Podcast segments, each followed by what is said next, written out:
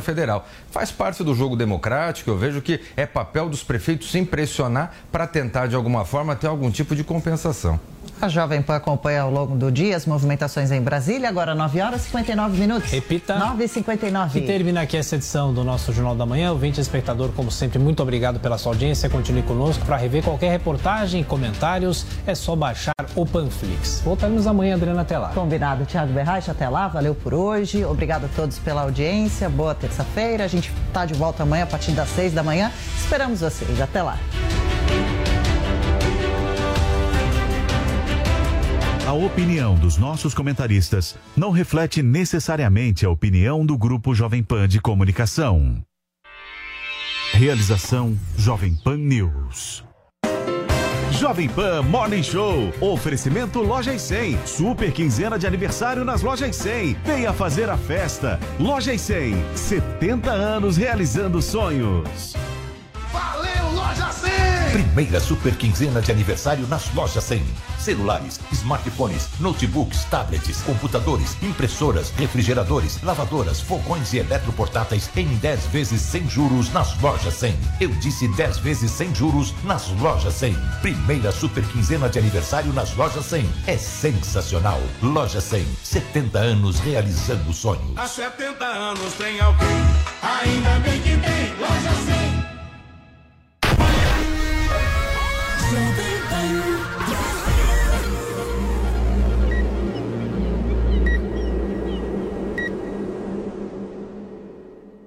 Bom dia para você, ótima terça-feira para todos que nos acompanham aqui na Jovem Pan News. Tudo bem, tudo certo? Tá começando a sua revista eletrônica favorita por aqui. Esse é o nosso Morning Show e a gente segue até às 11h30 da manhã trazendo muita informação, muita política, muito entretenimento para que você possa preencher a sua manhã. E no programa de hoje, obviamente a gente vai debater as movimentações políticas para a corrida ao governo do estado de São Paulo.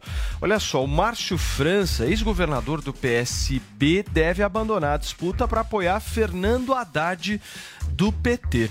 Nós vamos falar também sobre o pedido da PGR ao Supremo Tribunal Federal para ouvir o ex-presidente da Petrobras sobre suposta interferência de Bolsonaro na estatal. A Procuradoria busca aprofundar as as pré-apurações e ouvir, inclusive, os citados. E o SBT, hein, gente, demitiu o humorista Léo Lins após ele fazer piada com o Teleton. A ACD também repudiou a fala do agora ex-integrante do programa De Noite com Danilo Gentili. Tudo isso e muito mais a partir de agora no Morning Show que segue querendo saber o seguinte: qual é a hashtag de hoje, minha querida Cubaninha? Hoje a hashtag tem a ver com essa polêmica aí do Leo Lins, que foi demitido. E a hashtag é pode piada com. Qual é o limite, né, dessas brincadeiras? É crime, não é? Então deixa aí a sua hashtag, hashtag pode piada com. Esperamos vocês aí no final do programa. A gente vai repercutir os tweets de vocês. Muito bom, Cubaninha. Adorei o desempenho de Zoe Martínez, hein, Guga Noblar? Muito salva de palmas. Tava fora, tava fora do... Tava fora do roteiro, hein? Espetacular. Meu Deus. O TP não desceu e a cubana foi lá e Gente, improviso. olha, Assim improviso. Uau. Muito bem. Vamos abrir o programa de hoje, gente, falando um pouquinho sobre o pedido da Procuradoria-Geral da República ao Supremo Tribunal Federal para ouvir o ex-presidente da Petrobras sobre a suposta interferência do presidente Jair Bolsonaro na estatal. Nós vamos fazer o seguinte: a gente sai de São Paulo, vai para Brasília conversar um pouquinho com a Paola Cuenca, que vai contar um pouco para a gente os próximos passos de toda essa investigação, né, Paola? Bom dia, querida. Olá, bom dia. O senador Randolfo Rodrigues já havia protocolado no Supremo Tribunal Federal uma notícia crime a respeito dessa conversa que foi revelada pelo jornal Metrópolis. Aquela conversa num grupo de WhatsApp de economistas em que o ex-presidente da Petrobras, Roberto Castelo Branco, diz que tinha no celular empresarial mensagens que poderiam prejudicar o presidente da República, Jair Bolsonaro, indicando a interferência dele no comando da estatal. Uma conversa que aconteceu ali naquele grupo de economistas e que essa fala, especificamente, foi uma resposta ao ex-presidente do Banco do Brasil, Rubem Novaes, no momento em que ele questionou o Castelo Branco a respeito das posições de crítica a respeito do presidente da República, Jair Bolsonaro. Todo esse diálogo que foi revelado, então levado ao Supremo Tribunal Federal, teve que passar pela análise da Procuradoria-Geral da República se seria aberta uma investigação ou não a respeito do comportamento do presidente da República.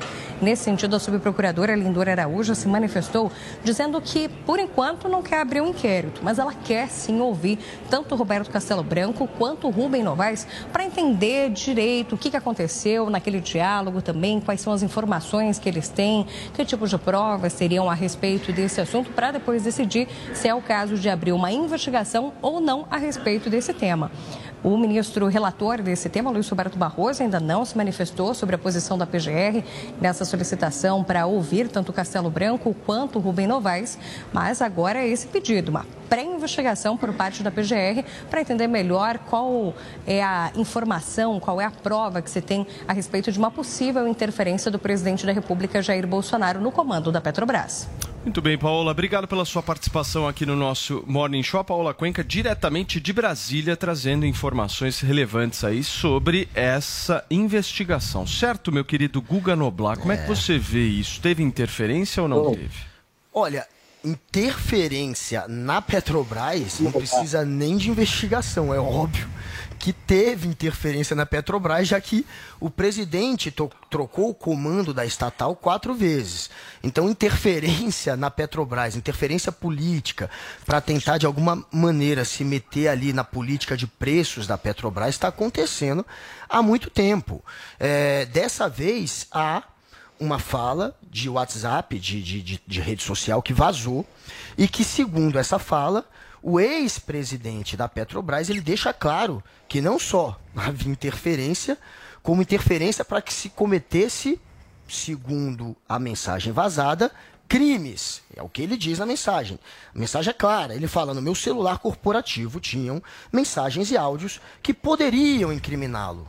Tá? Frase do ex-presidente. Fiz questão de devolver intacto para a Petrobras. Isso ele colocou num, numa, num, numa conversa de WhatsApp que ele estava tendo num grupo de economistas. Tinha um economista, o ex-presidente do Banco do Brasil, o Rubem Novaes, que estava dizendo que o Castelo Branco estava querendo atacar o governo, estava tendo uma discussão ali, um embate entre eles no grupo de WhatsApp. E aí, numa resposta para o Rubem Novaes, ele diz isso. Ele diz que poderia, inclusive, ter incriminado o presidente e não fez. E diz também que o presidente seria um psicopata, porque teria criado fantasias do tipo é, no, que é, a Vale é, estaria traficando ouro para a China. É, enfim, é, ele, segundo ele, seria é, uma invenção de um psicopata. Ele ainda chamou o presidente psicopata nessa mesma troca de mensagem. Então é claro que é, partindo de alguém que tinha o poder que ele tinha, é algo que deve ser investigado. Interferência na Petrobras, óbvio que está acontecendo há muito tempo. Agora, interferência desse nível, de se ter talvez a suspeita de algo que possa incriminar o presidente, claro que tem que ser apurado. Por enquanto, é uma mensagem que vazou, é uma especulação, é uma suspeita. Mas é, partiu de alguém que era muito próximo ao presidente, que tinha contato direto com o presidente, que o presidente faz isso, né? Ele, ele coloca presidentes que ele tenta aparelhar depois. Inclusive, o novo presidente da Petrobras está ali fazendo esse papel, né? Ele está ali para não deixar é, é, o preço da, do, da gasolina subir até dezembro, pelo menos até o final da eleição. Então, ele tem esse hábito de ficar em contato com eles. E é, tem, portanto, credibilidade é, essa mensagem. Temos que apurar. Por enquanto é uma suspeita, uma suspeita é mais uma suspeita contra o Jair Bolsonaro, né? Mais uma. Tem também a história do MEC lá, que vai acabar, inclusive, para alguns cientistas políticos, anulando esse movimento do presidente de barrar a política de preços, a subida de preço, que aí vai ter CPI ao mesmo tempo, e isso pode fazer com que ele não consiga recuperar os pontos que ele quer nas pesquisas. Veremos, tem muita treta para o Bolsonaro explicar. Muito bem. Paulinho, como é que você vê aí esse pedido da PGR? Sempre. Eu, eu sempre eu não canso de ficar assim, é, entretido quando eu vejo um eleitor do Lula falar em interferência na Petrobras, em aparelhar a Petrobras. O que é interferência do Petrobras, na Petrobras do Bolsonaro, que o Guga está dizendo, que os petistas dizem? quatro vezes o é, é, é tentar baixar o preço do combustível, é isso? É, interferência na Petrobras, eu, eu acho, eu imagino, assim, que interferência na Petrobras, se for olhar para trás, devia ler, ouvir reler, assistir de novo. Vou só, Rapidinho, tá vou só, um vou só te aqui. interromper, Paulinho. Eu acredito que a sua conexão esteja com algum probleminha. A gente vai refazer, daqui a pouquinho a gente volta contigo. Zoe, vou passar a bola para você. Não, que seja investigado, como o Guga falou na sua última frase, que seja investigado, que vão a fundo. Agora, é bem difícil que sejam verdade, verdadeiras essas mensagens, porque caso fossem verdade, esses dois poderiam ter vindo a público antes e falado sobre isso e pedido demissão. Nenhum dos dois, né, saiu, né, ficaram aí na sua gestão e não saíram, né, criticando o governo Bolsonaro, falando da, interfer da suposta interferência aí do, do, do, Bolsonaro. Então, que tragam essas, essas, essas mensagens a público, vamos ver, né, o Castelo Branco, ele, ele não foi, ele nem pediu demissão. Quem tirou o Castelo Branco foi o, o, próprio, o próprio Bolsonaro, que está, estava insatisfeito aí com a, com a sua gestão. O Bolsonaro tentou ao máximo não interferir diretamente na Petrobras. Todo, toda, toda a oposição falava: ah, só depende do, do Bolsonaro, dá para diminuir o preço dos combustíveis, sim. O, o governo federal tem esse poder sobre a, Petro, a Petrobras, mas o Bolsonaro não fez isso. O que ele fez foi dialogar com quem estava à frente da Petrobras. O, a pessoa não queria, o presidente não queria dialogar, aí tirou e, foi colocando outros para se adaptar aí, tentar uma política de preços melhor aí para as pessoas, ao invés de interferir diretamente. Agora, que seja investigado, sim, só que é, em época eleitoral é assim, né? Aparecem várias acusações contra o Bolsonaro que poderiam ter acontecido durante esses três anos, quase quatro anos de governo, mas não. Esperaram, né, jogar todas essas denúncias agora, agora em, em, em ano eleitoral, para tentar arranhar aí a imagem do Bolsonaro, porque mesmo que não haja nada, mesmo que não tenham prova alguma, e até agora essas mensagens não vieram a público, então é, a, a, denúncia, né? Cadê as provas? Não tem prova, não tem respaldo nenhum que dê respaldo a essas denúncias. É tudo sem fundamento, mas que infelizmente acaba assim respingando aí no, no governo Bolsonaro e é mais um desgaste, é mais, é mais uma tentativa aí de arranhar essa imagem em época eleitoral, em período eleitoral. Mas as pessoas não acreditam mais nisso, as pessoas estão cansadas de tantas acusações, mas sem nenhum fundamento. Mais uma aí sem nada, igual a do MEC. A do MEC é, tiveram que liberar o Milton porque não tinham provas concretas contra ele. Se os pastores fizeram, fizeram alguma coisa, é do, os dos pastores. Não tem como Bolsonaro interferir em que, o que cada pessoa vai, vai fazer. Então não tem nenhuma ligação direta essa coisa do MEC com o Bolsonaro. Na questão da Petrobras é a mesma coisa. Vieram com quatro pedras na mão. A mídia já está condenando o Bolsonaro porque tem que ser punido, porque tem que ser restituído, porque não pode concorrer né, na eleição desse ano e tem que ser punido pela interferência. Cada interferência, cadê as provas? É isso que o povo brasileiro quer. O povo está cansado de acusações sem fundamentos. O povo quer provas. Cadê as provas? Assim como tiveram várias contra o Lula, mas aí está solto. Olha, a PGR acha que até o momento todos os elementos que foram apontados não comportam o que a gente chama de convicção ministerial, Lógico, que é justamente nesse ponto, certo? Nós temos aqui o Paulinho Figueiredo de volta. Agora sim, Paulinho, quero que você possa é, complementar aquele seu raciocínio.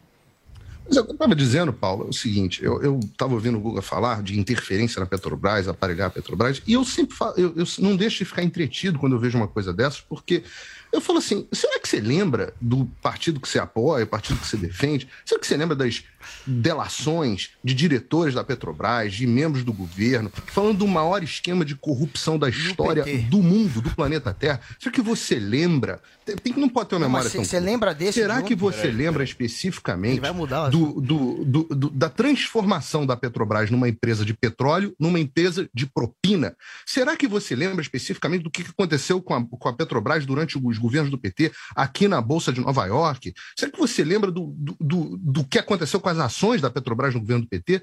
Como é que pode? Eu acho muita cara de pau falar de interferência. Agora, sobre esse caso em, em tela, é importante falar sobre o caso em tela.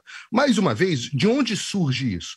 Surge do Randolfo Rodrigues. Sempre. É uma ação, é o ativismo judicial que ele faz, e ele tem feito isso, ele tem feito sempre uma dobra, porque o STF precisa ser provocado. Então ele tem feito sempre isso. Ele apresenta inúmeras queixas, crimes, eh, notificações, etc. Faz parte do ativismo judicial, ele faz isso de forma muito forte, tem feito uma, uma beleza de uma uh, dobradinha né, com, com o STF em muitos casos.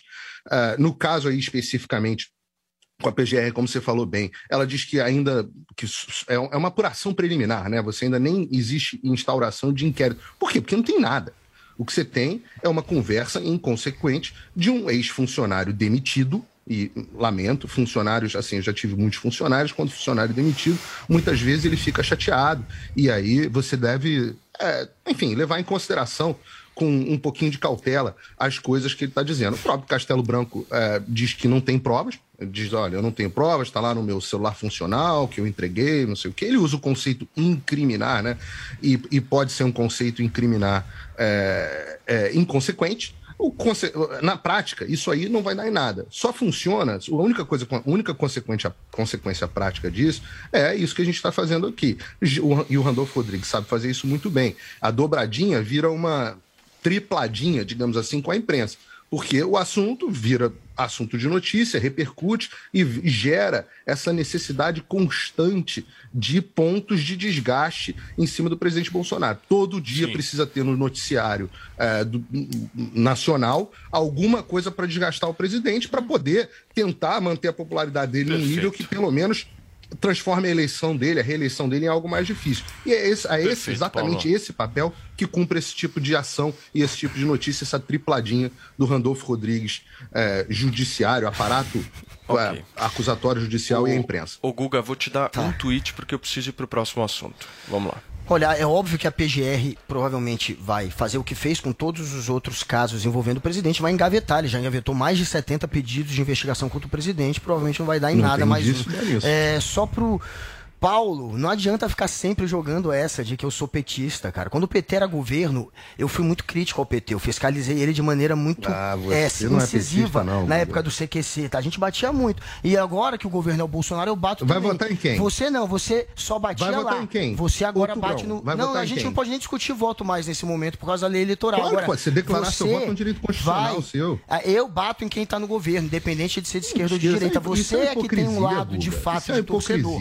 Você tem um lado de torcedor é hipocrisia. Eu sou assim. Só você pegar lado, no passado e ver o que eu fiz. Tem lado, Guga. Eu tenho lado também. Eu, não, lado, todo mundo tem lado, mas meu lado como jornalista é fiscalizar o poder. Agora, é nada, sobre o PP, sobre o Petrolão que você citou, ah, PT, Petrolão, que você quis voltar pro PT, que a única maneira de se desviar do foco é falando e o PT. Quem mandou no Petrolão, quem fez toda a roubalheira do Petrolão, quem indicou os diretores foi quem? Você lembra, Paulo? Foi o PP. Onde é que está o PP hoje? Está com a Casa Civil, no coração do governo. Esse é o governo que entregou ah, para o PP do Petrolão o cofre público do Brasil. Petrolão é culpa do Paulinho, Bolsonaro. Para fechar, o cofre público está na mão do Petrolão, do pessoal que sempre Para fechar, Paulo, vamos lá. Querido, olha só. A gente tem que ter um pouco mais de, de franqueza com o público. Eu tenho eu as minhas posições, minhas posições são claras. Eu, eu, digo em quem eu vou votar, todo mundo sabe as minhas posições. Não, tudo bem, eu, e, eu vou votar por causa também. de um projeto de Brasil. Você tem que ter a mesma franqueza. Essa é a franco. diferença. Eu sou Você não é também. jornalista, repórter. Quando você é repórter, você, não, você tem que tentar uh, ver a coisa com imparcialidade, você tem que tentar ver a coisa com, com distanciamento. Faz parte do conceito de jornalismo objetivo. Aqui você não é jornalista objetivo, aqui você tem lado, assume teu lado pro público. Mas meu lado é. Eu não tenho esse lado petista que você tá querendo criar. Eu sou um lado crítico é também, é muita coisa do PT. Lado. Aí é feio. Eu bati eu, muito eu no PT feio. também. Querer, que, achar, querer me colocar na mesma balança que você, você tem um Vai votar em quem? Em Outubrão. É isso que eu quero saber. Se não tem um ninguém vai votar Lula. em ninguém. Não tem. Muito bem. Olha só, já que vocês estão querendo falar de voto aqui, eu vou chamar a nossa vinheta, porque agora o assunto do Morning Show é eleição. Morning Show. Eleições 2022. Muito bem, gente. Olha só, faltam pouquíssimos detalhes para que Márcio França, ex-governador de São Paulo, anuncie apoio ao ex-prefeito da cidade de São Paulo, Fernando Haddad, aqui para o governo. Nós vamos falar agora com o João Vitor Rocha para saber um pouco mais de detalhes desse acordo que está sendo costurado. E é um acordo que é bem complexo, né, João? Conta um pouquinho para gente. Bom dia, Paulo. Bom dia aos amigos do Morning Show. É sim, é bem complexo, viu, Paulo? Mas é apenas uma questão de tempo para essa oficialização da, do apoio de Márcio França à candidatura de Fernando Haddad, que ele oficialize também a sua desistência nessa disputa ao governo aqui do estado de São Paulo e vá disputar uma vaga ao Senado Federal, compondo a chapa junto com o Fernando Haddad do Partido dos Trabalhadores, que é o candidato aqui ao governo de São Paulo. A gente já trouxe na semana passada essa informação que eu conversei com pessoas ligadas ao PSB e também ao PT, que já era dado certo ainda na semana passada essa oficialização da desistência desistência de Márcio França. Último, os últimos acordos, as últimas costuras foram feitas no último domingo em um almoço realizado junto entre, entre Geraldo Alckmin, o ex-presidente Lula, Márcio França e também Fernando Haddad. E neste almoço, Márcio França pediu apenas um pouco mais de tempo para poder oficializar a sua desistência e ele queria dar uma última cartada, uma última tentativa de diálogo com Gilberto Kassab do PSD, como nós trouxemos também essa informação que ele estava aguardando esta conversa com o Gilberto Kassab. A possibilidade é que Márcio França ofereça a Gilberto Kassab uma possibilidade dele ser seu suplente nesta disputa ao Senado. E como a gente também já trouxe essa informação, o desejo de Márcio França, se ele não disputasse essa vaga ao governo de São Paulo, seria ser um eventual ministro de um governo do ex-presidente Lula, caso ele ganhe as eleições agora em outubro. Então, quem assumiria essa vaga seria justamente o seu suplente, que o nome que Márcio França deseja é Gilberto Kassab. Porém, Kassab já sinalizou este apoio para Tarcísio de Freitas. Caso Márcio França consiga fazer essa costura e tirar o apoio de Gilberto Kassab de Tarcísio de Freitas e trazer para o apoio de Fernando Haddad, então estará tudo oficializado. Mas, em breve, nós deveremos ter este anúncio oficial. A expectativa, segundo pessoas do PT com quem eu conversei, é que até a primeira quinzena deste mês de julho a gente tenha totalmente esta chapa formada. Tanto o nome do Senado, que deve ser 99% de certeza, Márcio França, e também o nome a vice para esta chapa de Fernando Haddad. Paulo. Muito bem, João, obrigado pelas suas informações. O João Vitor Rocha, aqui do jornalismo da Jovem Pan, trazendo um pouco do resumo desse acordo entre Fernando Haddad e Márcio França, que, segundo Guga Noblar, diz o nosso querido Ursinho, que sábado, sábado, haverá a concretização disso. É, é isso? sábado, vem aí finalmente. Sabadão? Sabadão, é o sabadou. Sabadão é o, para a esquerda. É o sabadão. Ô Guga, eu peguei aqui a última pesquisa Datafolha, que saiu há quatro dias, para a gente poder discutir um pouco da ótica dos três principais candidatos aqui que estão melhores colocados na pesquisa. Tanto o Haddad, dos quatro, né? Haddad, Márcio França, Tarcísio e Rodrigo Garcia. Se a gente tem Márcio França nas pesquisas, a gente tem o seguinte cenário: Fernando Haddad 28%, Márcio França 16%, Tarcísio 12% e Rodrigo Garcia 10%. Se a gente não tem Márcio França, o resultado, segundo a pesquisa Datafolha, fica Haddad subindo de 20 e...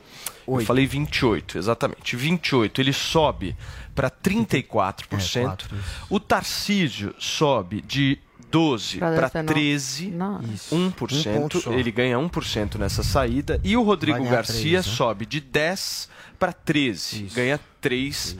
pontos caso o Márcio França não seja candidato. Isso dados da pesquisa é. Datafolha, o último Datafolha para o governo do estado de São Paulo. A pergunta que eu quero fazer para vocês é a seguinte: é interessante mesmo para o PT o Márcio França fora? Olha, que que é, é, que eu estava olhando aqui uma pesquisa que saiu ontem em relação a Paraná Pesquisas. E os números são um pouquinho diferentes. Não que eu confie em, não confio em nenhuma pesquisa, mas tem umas que mentem mais, como é a, a, a, o caso do, do, Datafolha.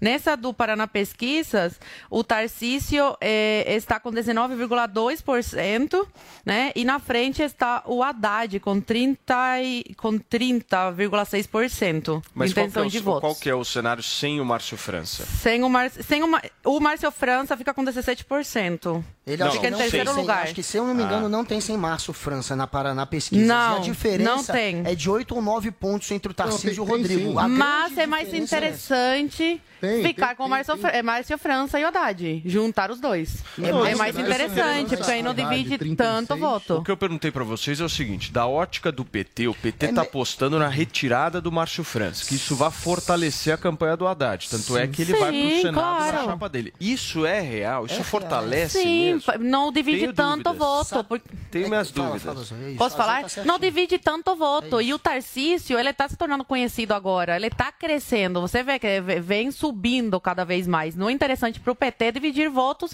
Ninguém, não, pode ser que não sejam tantos votos assim, mas nessa questão vai fazer muita diferença. Por quê? Segundo o Paraná Pesquisas, o Bolsonaro está liderando aqui em São Paulo com 39,7% e o Lula está com 36,4%. Então, a gente vê aí que numa diferença tão grande, reflete bem assim o cenário político, que sabemos muito bem que a diferença está tá acirrado, porque uma, uma, uma eleição que tende a ser polarizada, está bem polarizado o cenário político. Então a gente vê que não é uma diferença de, sei lá, o Lula com 40, o Bolsonaro com 20, como o Datafolha brinca com a inteligência do, do povo brasileiro. E sabemos muito bem que nesse âmbito nacional tende a refletir nos estados também, na eleição do Tarcísio, que é apadrinhado pelo Bolsonaro e o Haddad é apadrinhado pelo Lula. Então, o Bolsonaro aqui em São Paulo está forte e tende a passar esses votos, esse apoio ao Tarcísio. Então, para o PT, entre menos racha, melhor. É bom para eles fazer essas alianças, porque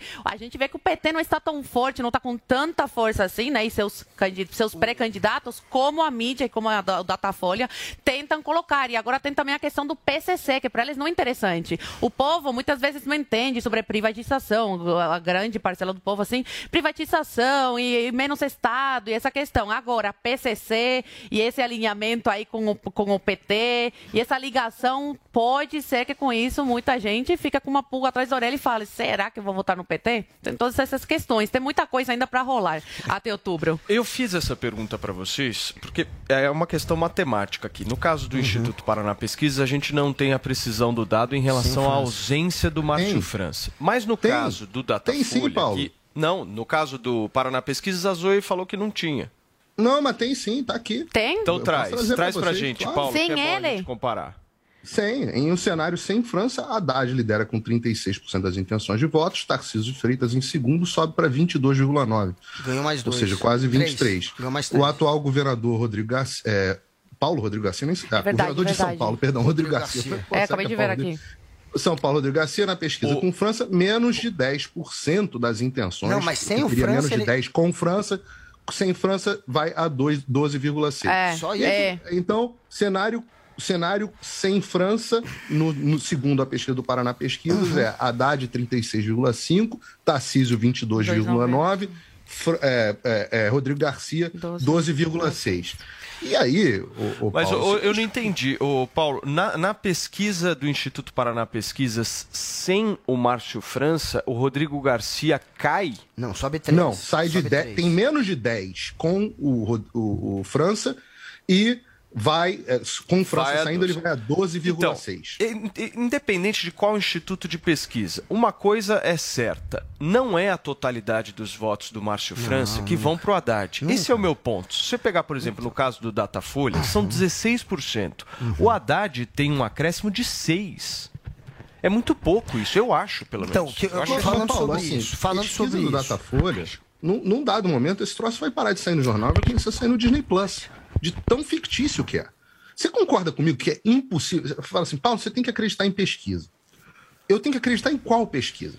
Porque assim, é, é impossível as duas coisas serem verdade ao mesmo tempo. Você não pode ter. A pesquisa é uma fotografia do momento. Fotografia do momento não pode mostrar numa empate técnico entre Tar... empate não, empate numérico entre Tarcísio e Rodrigo Garcia, e no outro, Tarcísio com 10,3 pontos acima do Rodrigo Garcia. Então, as duas coisas são impossíveis de serem verdade ao mesmo tempo. Ou o Datafolha, que volto a dizer, é do grupo UOL, Folha, um grupo que hoje tem como função primordial militância anti-Bolsonaro. Ou a pesquisa do Paraná Pesquisa, que tem até um histórico de acerto, acerto um pouco maior, mas tem que ser vista também com a mesma desconfiança de todo mundo.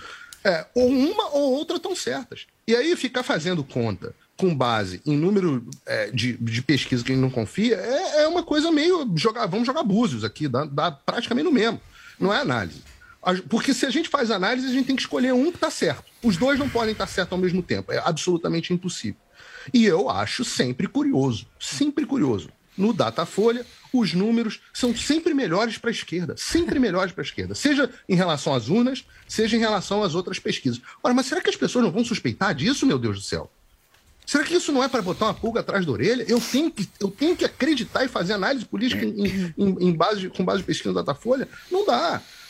Olha esse cenário. Ô, ô, Paulinho, cenário que o Paulinho, Paraná deixa eu pinta só é um fazer já uma- de polarização. deixa eu só fazer um é um ponto cenário de vocês. polarização. O que eu não entendo é quando vocês criticam as pesquisas, falam que pesquisa nenhuma presta, aí aparece uma pesquisa que tem o Tarcísio na frente ou o Bolsonaro vale. na frente, aí vale. tá né? maravilhoso. Não, eu deixei claro aqui. No... no- Ou a gente, Não, é. ou a gente Paulo, analisa credibilidade já pesquisa, Quem aqui defendeu a pesquisa? ou então a gente vai Mas quem aqui defendeu? para verificar qual Mas o vocês resultado Eu é defendi, só que tem algumas que mentem menos e fazem Só menos brasileiro de trouxa. O é Datafolha ter acha que o brasileiro é um palhaço. Só é falar agora, você estava falando sobre o? Márcio França, sobre os votos do França.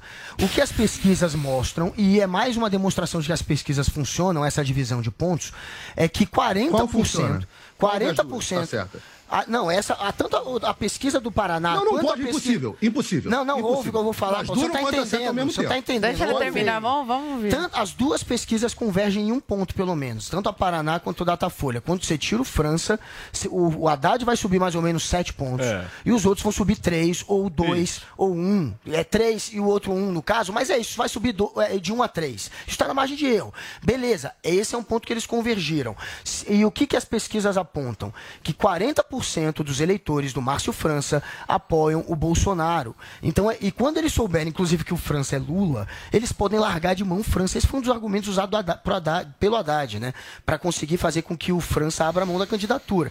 E é fato, isso está se demonstrando um fato. Você vê que a divisão de eleitores dele, uma grande parte, vai pro Haddad. E uma outra parte se divide entre eleitores mais à direita, é o que está acontecendo. Então, é, sair o França é interessante para o Haddad em qual sentido? O França, ele tem muito eleitor no interior. O França, saindo da eleição, ele libera o Alckmin e se libera para fazer campanha para o Haddad no interior. Ele precisa do Alckmin e do França é, de mão dadas França com está no ele partido para do Alckmin. tentar crescer. Eles são do mesmo partido. O Alckmin não poderia apoiar o Haddad com o França candidato, porque ele é do partido do, do França.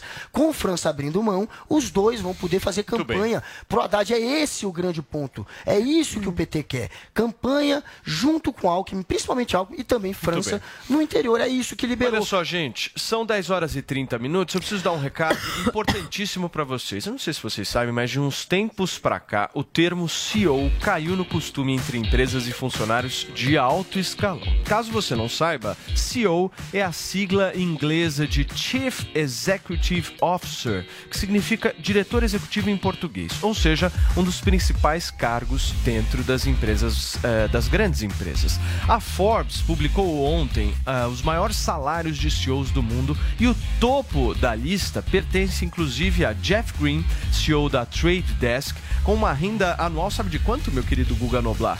Renda anual, 834,96 milhões de dólares. Zoe Martinez, tá bom pra vocês? Vocês acham? Ah.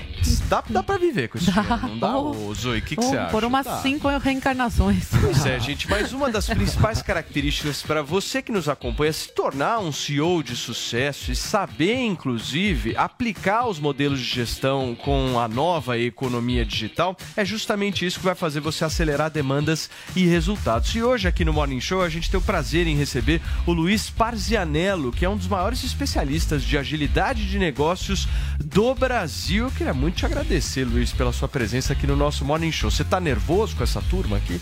Não, eu estava adorando a discussão aqui. Eu acho que essa discussão é o que acontece nesse mundo de gestão, de liderança, porque todo mundo acha que tem a resposta na mão. É, óbvio, claro. óbvio. Eu também tenho é a resposta com essa agilidade de negócio. É óbvio. E eu vou falar uma coisa para vocês. No Brasil, é em torno de 50, 60 milhões de reais. Os maiores cargos, assim, de alta gestão, Nossa. de liderança. É isso, ao ano. Ao ano. Dá para pagar um final de semana na praia, eu acho, né? Tranquilamente. Pois é. Mas o ponto, tirando a Posso tirar brincadeira... uma diga, diga. Que tipo claro. de gestão que essas empresas aplicam quando se tem um CEO ganhando isso? Pois é, esse é o primeiro ponto, assim, ó. não necessariamente ágil, porque algumas dessas empresas têm uma disparidade muito grande entre o salário da alta gestão e do pessoal lá da operação. O ponto aqui que eu acho que é importante é a pessoa ganha, a sua remuneração, ela é proporcional à escassez dos seus atributos, das suas competências no mercado. Ou seja, é quase que um rei Midas, vamos dizer assim. Esses caras que ganham muito, eles Onde tocam vira ouro. Só que o problema é que o mundo corporativo ainda acredita muito nos salvadores da pátria, dos que vão trazer a solução para todos os problemas. E esse mundo ágil e essa nova economia digital, ela foca em quê? Ela foca em trabalho colaborativo, ela foca em entrega de valor para o cliente. É isso que eu preciso, de grandes líderes visionários que inspirem a mudança e que sejam catalisadores Ô, Luiz, essa da evolução. aplicação desses métodos ágeis que você Uhum. está citando aqui tem quais objetivos principais? Se pudesse listar aqui para a gente, por que, que esses métodos ajudam as empresas? Em que sentido? O que é ótima pergunta, porque muita gente confunde quem já está acompanhando esse mundo dos métodos ágeis, que começou no mundo da área de tecnologia da informação do software, como produtividade, como ferramentas, como processo. E, na realidade, os métodos ágeis começaram nos anos 90, já vai fazer daqui a pouco 30 anos que existe isso, em resposta a uma demanda de nova economia digital. Internet, que começa nos anos 90, ali, 95, a Amazon. E ele se propõe o seguinte: eu digo que é o óbvio, entregue valor para os seus clientes. Crie uma cultura de colaboração, foque em melhoria contínua, evolução da, da organização. Então, observe tendências e mudanças de mercado, ten- observe necessidades de mudança interna e evolua, mude. Então é isso. Parece meio óbvio, né? É, qualquer tipo de empresa pode aplicar isso? Nós estamos falando aqui de pequena, média, estamos falando que tipo de empresa? Qualquer tipo de empresa. Qualquer. Eu tenho trabalhado já há 20 anos com agilidade, nos últimos 10 anos com alta gestão, e já trabalhei em empresa de mídia, já trabalhei aqui também na Jovem Pan, já ajudei essa transformação. quem está nos ouvindo agora, nos assistindo, com certeza viu a nossa introdução e a gente falando do salário de milhões e Uhum. milhões de dólares e tal. Mas vamos pegar um exemplo de um, de um pequeno comércio. Quando esse pequeno comércio vai lá e aplica esse tipo de método, e aí? Pois é, o primeiro ponto que eu enxergo é como que o líder, o dono, pensa com cabeça de dono em como é que ele impacta valor para o seu cliente, para a sociedade, para o ecossistema em que ele vive. Quando eu falo a palavra ecossistema, parece muito complexa, mas não, ele vive numa sociedade em que tem muitas oportunidades, principalmente numa nova economia digital que foi acelerada pela pandemia. Vocês viram o quantas empresas morreram e quantas empresas cresceram, aceleraram o crescimento diante dessas vantagens que tinham, dessas oportunidades. Então, o pequeno empresário ele acabou usando outras plataformas para trabalhar para entregar seus produtos, para receber demanda, para interagir com seus clientes. Então, o básico do básico, um pequeno empresário, como ele é conhecido? Marketing digital, como ele vende. Isso é importantíssimo, né? Como ele vende nessas plataformas. É. Porque para ele vai ser muito difícil desenvolver a sua própria plataforma. Só que ele precisa conhecer, aprender que existem muitas plataformas que ele pode colocar o seu produto, anunciar os seus negócios e crescer, como a gente fala, acelerar Olha o crescimento. Só, gente, o Luiz atua no desenvolvimento de liderança e também na gestão corporativa de grandes empresas aqui no Brasil. E agora eu tenho uma boa notícia para dar para todo mundo que acompanha aqui a Jovem Pan News. Ele pode ser o seu professor. É isso mesmo. Na New Cursos, a New Cursos lança hoje o curso Business Agility. É isso? Business Agility, acelerando resultados da nova economia digital. Para você que quer, por um acaso, aprender a melhorar o seu negócio, tornar o seu negócio mais ágil, aplicar esses métodos aqui que o Luiz trouxe para sua equipe, você vai fazer agora o seguinte: acesse já o site da New Cursos, que é newcursos.com.br. Quando eu falo New Cursos, é N-I-U cursos.com.br, que é a plataforma de cursos aqui da PAN que a gente sempre divulga para vocês. Tem vários outros cursos. E hoje, para você garantir esse curso aqui do Luiz, você consegue garantir a sua inscrição com cinquentão. É isso, Luiz? Vamos começar com metade do preço. E ainda, uma boa notícia, para quem gere finanças sabe muito bem disso. Dá para parcelar em 12 vezes sem juros. Olha, ó. O negócio tá bom, hein? 12 vezes sem juros. Isso significa que você vai, meu amigo, minha amiga, você que nos acompanha aqui na PAN, gastar menos de um real por dia para ganhar conhecimento. Isso não é gasto, não, meu amigo. Isso é investimento. Dá uma olhadinha. Você sabe o que é agilidade de negócios? Agilidade de negócios é um modelo de gestão desejados por líderes e gestores das maiores empresas do mundo. Para atingir bons resultados, é imprescindível uma gestão rápida e eficiente. Com o objetivo de responder rapidamente às necessidades dos clientes, acelerar o crescimento e estar atualizado às novas tendências do mercado, o curso Business Agility ensinará você a implementar os modelos ágeis de negócio e aumentar seus resultados. Acesse newcursos.com.br, niucursos.com.br e inscreva-se já. Business Agility, acelerando resultados na nova economia digital. Muito bem, gente. Tá aí newcursos.com.br para garantir 50% nesse curso do nosso querido Luiz. Olha só, o delegado da Polícia Federal que vai chefiar a segurança do pré-candidato Lula durante a campanha eleitoral atuou em duas operações que investigou o PCC. A Beatriz Manfredini está ao vivo com a gente e tem mais informações a respeito dessa decisão, né, Bia? Conta um pouquinho pra gente. É, Paula, é uma decisão tomada normalmente entre a Polícia Federal e o pessoal da campanha dos pré-candidatos aí ao Palácio do Planalto. Bom dia para você, para todo mundo que nos acompanha.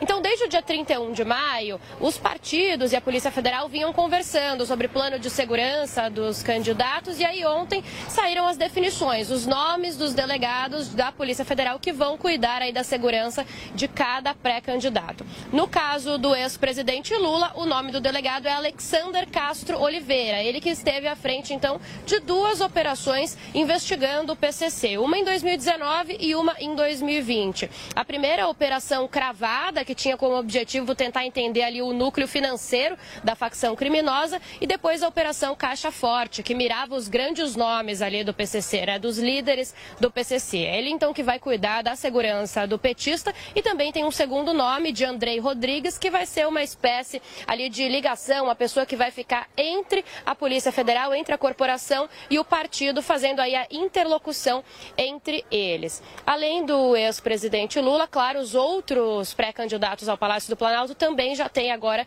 nomeadas os delegados de Polícia Federal que vão cuidar deles. Olha, no caso de Ciro Gomes, do PDT, é o delegado Bruno Rodrigues dos Santos. Simone Tebet, do MDB, fica com o delegado Mário Paulo Machado Nomoto, que atuou na Superintendência da Polícia Federal no Mato Grosso do Sul. E por fim, Luciano Bivar, do União Brasil, fica com Maurício Moscardi, que atuou na Lava Jato de Curitiba. Para fechar, Paulo, a gente faz a ressalva que o atual presidente da República, Jair Bolsonaro, que é candidato à reeleição, ele não tem um delegado da Polícia Federal para cuidar da segurança dele, porque já é o presidente, então ele continua com a segurança do Palácio do Planalto, do Gabinete Institucional de Segurança.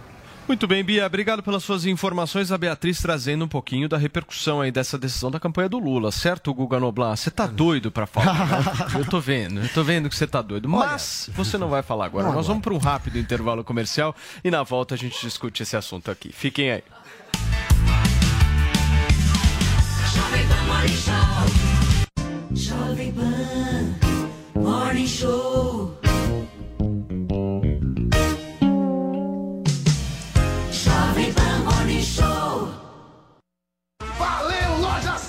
Primeira super quinzena de aniversário nas lojas 100. Celulares, smartphones, notebooks, tablets, computadores, impressoras, refrigeradores, lavadoras, fogões e eletroportáteis em 10 vezes sem juros nas lojas 100. Eu disse 10 vezes sem juros nas lojas 100. Primeira super quinzena de aniversário nas lojas 100. É sensacional. Loja 100, 70 anos realizando sonhos. Há 70 anos tem alguém, ainda bem que tem Loja 100. Chegou, tá no ar, vai começar, pode ter certeza. Chuchu Beleza. Chuchu Beleza. Oferecimento C6 Bank. Baixe o app e abra sua conta. Gente, posso falar? Vocês soubessem o que eu tenho de batedeira, de cafeteira, de forninho elétrico, tudo fechado na caixa que eu troquei por pontos do meu antigo cartão de crédito, porque senão ia expirar e eu ia perder tudo. Dava pra montar uma loja aqui na minha cozinha, né? Não, juro. Quem nunca ficou desesperada que ia perder os pontos e acabou trocando por uma coisa que não queria? Que atire a primeira cápsula de café. ah, parece maluca, né? não, sério. Ainda bem que agora eu tenho meu cartão C6 Carbon, né? Não, que com ele os pontos não expiram e a cada dólar que eu gasto eu recebo 2,5 pontos no programa Atomos, que eu posso trocar por passagem aérea, produtos, ou eu posso trocar por cashback, que é dinheiro na conta, não é o máximo? Não, sério. Abre agora uma conta no C6 Bank. Ou se não, reforma logo essa cozinha, né? Não, porque haja armário pra guardar tanta bugiganga. Doutor Pimpolho. Se f... Putz, festa chata. E aí, Pimpolho? Você não tá bebendo? Claro que não, né, Tavares? Vou ter que voltar dirigindo. É, mas por que, Pimpolho? Por quê? Porque os hotéis da cidade estavam todos lotados, né, Tavares? Ah, Pimpolho, mas por que, que você deixou pra fazer a reserva na última hora? Tava esperando você me convidar pra dormir aqui, né, Tavares? Ah, Pimpolho, a casa tá lotada. Minha mulher deu prioridade pros parentes dela que vieram do Rio. Você sabe como é que é, né, Pimpolho? Tá, tá, beleza, vai, Tavares. Vai curtir sua festa de 50 anos e não me enche o saco, vai, meu. Ai, Pimpolho, você não devia ter falado assim com o Tavares. Homem, o cara resolve fazer uma festa em Campos do Jordão e não me convida pra dormir, meu? Justo eu que sou amigo do cara desde a quarta série. E aí, Pipolho? Tá curtindo a festa? Mais ou menos, né, meu? Vou ter que voltar dirigindo, não posso beber. Ah, que pena, hein? E você, meu? Conseguiu hotel na cidade? Eu? Não, eu vou dormir aqui, né? Aqui? É, Pipolho. O Tavares me convidou. Ai, se f... Ô, Tavares, quer dizer que você não me convidou, mas convidou o Gouveia aqui? É isso? É, Pipolho, é, quer dizer... Mas não era só família, pô? É, não... Ah, tudo bem que o Gouveia teve um caso com a sua prima carioca, mas eu não sabia que você considerava ele família. O quê? O que que é isso, Pipolho? Vamos embora agora, Gouveia. Peraí, amor, vamos conversar, pô. Ai, meu Deus. Acredito. Ô, amor, pega as malas lá no carro que pelo visto vai vagar um quarto aí na casa do Tavares, né? É suíte, né, Tavares? Doutor Pimpolho. Chuchu Beleza! Quer ouvir mais uma historinha? Então acesse youtube.com barra chuchu beleza. maneira.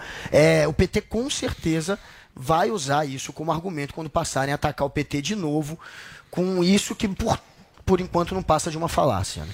Zoe, qual na sua avaliação seria essa ligação do PT com o PCC? Olha, Paulo, aí cabe à Polícia Federal investigar. Acho que eu seria lebiana aqui de fazer, de tentar acusar o PT de alguma coisa dessas, né? Tem que esperar aí as investigações. É, a minha opinião pessoal é diferente. Se eu quer vir a público e falar o que eu falaria né, é, na minha casa, é complicado. Posso sofrer aí um processo, várias coisas. Então, cabe aí às autoridades ver qual é a ligação aí, se tem alguma ligação entre o PT e o PCC que a, a, a, polícia investigue e aí seja cumprido devido ao processo legal.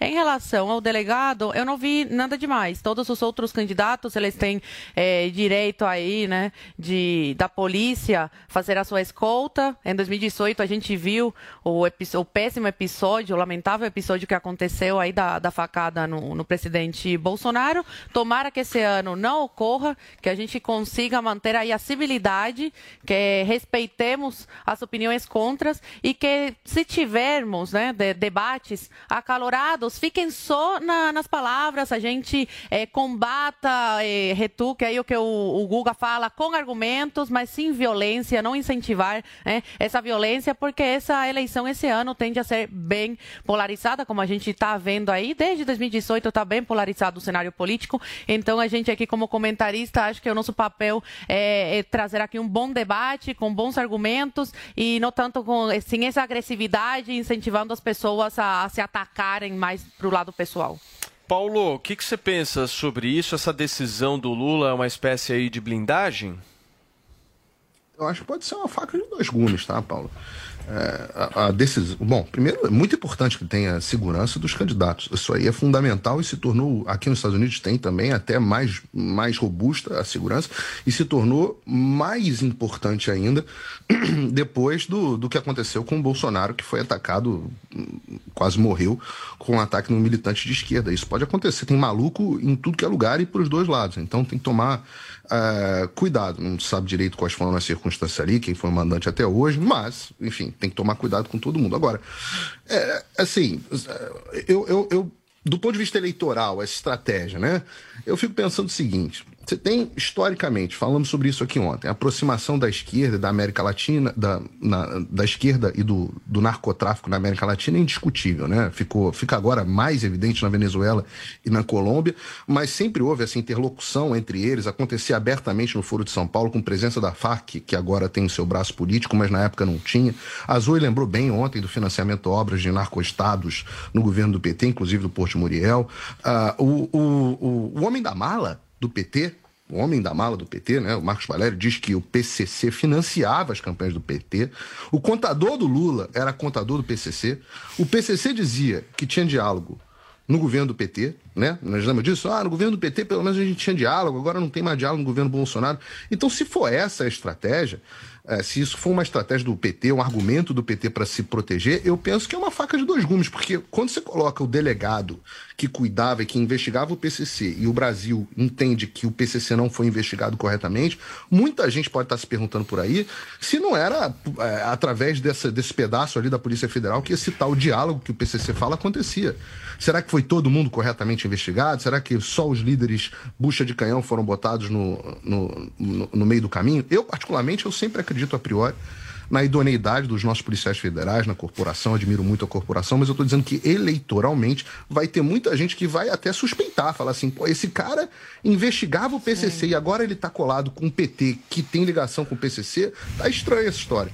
Então acho que pode ser uma faca de dois gumes. Ninguém acha que o PT tem ligação com o PCC, isso é uma falácia. Você usar o contador do Lula, o cara que fez uma que foi contador do Lula em 2013, que agora por um ano e que depois 10 anos e depois falas é do Valério? em um esquema com o PCC que não, não tem sou ligação eu que estou dizendo que o PT tinha ligação com o PCC, não. Não, eu sei que você não está dizendo, é Marcos Valério. mas você está trazendo os elementos o Marcos Valério, eu nunca fui homem da mala, é eu não tenho relação com o PT. Paulo, eu não tenho dizendo, relação com o PT. Esses são os elementos que você apresentou. Contador que são os, elementos que, que Mas o Marcos Valério Marcos Valério. Marcos Valério Homem mala. que Falou ou não falou? alguns vereadores do PT e que foram expulsos do partido depois que o PT soube. Financiou não é a primeira vez que essas denúncias vêm à tona. Financiou, segundo Marcos Valério, vereadores PCC que ele não financiou nome. campanha com o PT, E que esses vereadores, segundo, segundo Marcos Valério. Segundo sim. Marcos Valério, eles foram afastados do PT. PCC disse que tinha diálogo com o PT então, ou não disse? Não tem, gente, o áudio não é falso? dá. É para você pegar é, uma, um monte de falácia dessa e querer. Não é falar- falácia. Não é O. Valério- Contador que em O Valério 2013 tava junto. Trabalhou com o Lula, que depois tá com o PCC, que Delação depois ligação premiada. com o Lula.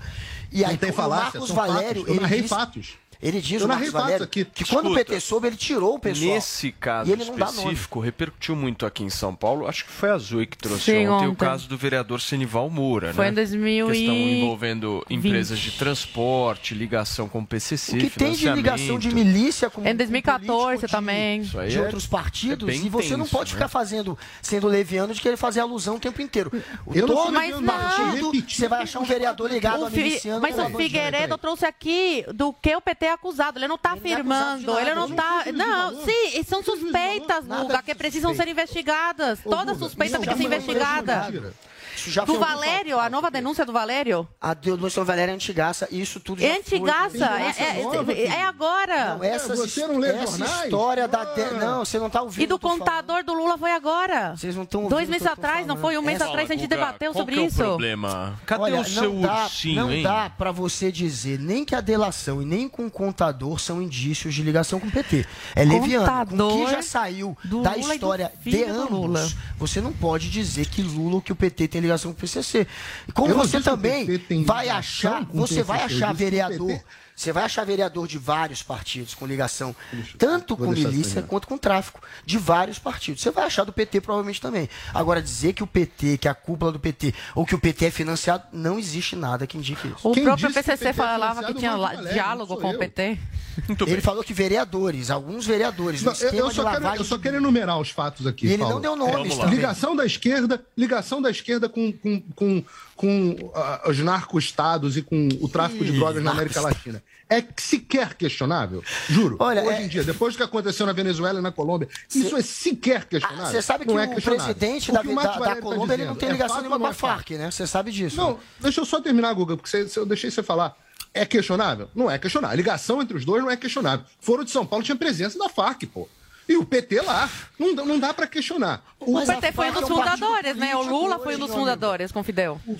Exato. O fundador. A parte é um aí, partido político, a FARC é um experiência partido- de vida aí. Figueiredo, segundo o Guga, não existe Foro de São Paulo. Não Calma que existe você Foro, vai ouvir São da Paulo boca é dele. Ninguém leva a sério. É, a Foro de São Desculpa, Paulo. mas Foro de São Paulo é igual um Grêmio estudantil. Ninguém da imprensa perde um segundo dando coincidentemente, isso, porque isso é completamente a esquerda irrelevante. ganhou força Mas depois da criação do Foro A de São FARC Paulo. estava no Peraí, furo. peraí, peraí, peraí. A FARC, gente, só um detalhe, a FARC virou partido político. Ô, Paulo, você tava com a palavra, vamos lá.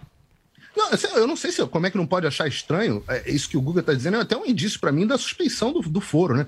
Tu- se uma reunião com um monte de líder importante e a imprensa não perde nem um segundo, reunião dos Bilderberg também, as pessoas mais importantes do mundo se reúnem, a imprensa não cobre. Eu acho essa, essa não cobertura da imprensa sempre suspeita, mas a relação esquerda, esquerda, narco, estados e narco, eh, n- tráfico de drogas é absolutamente indiscutível.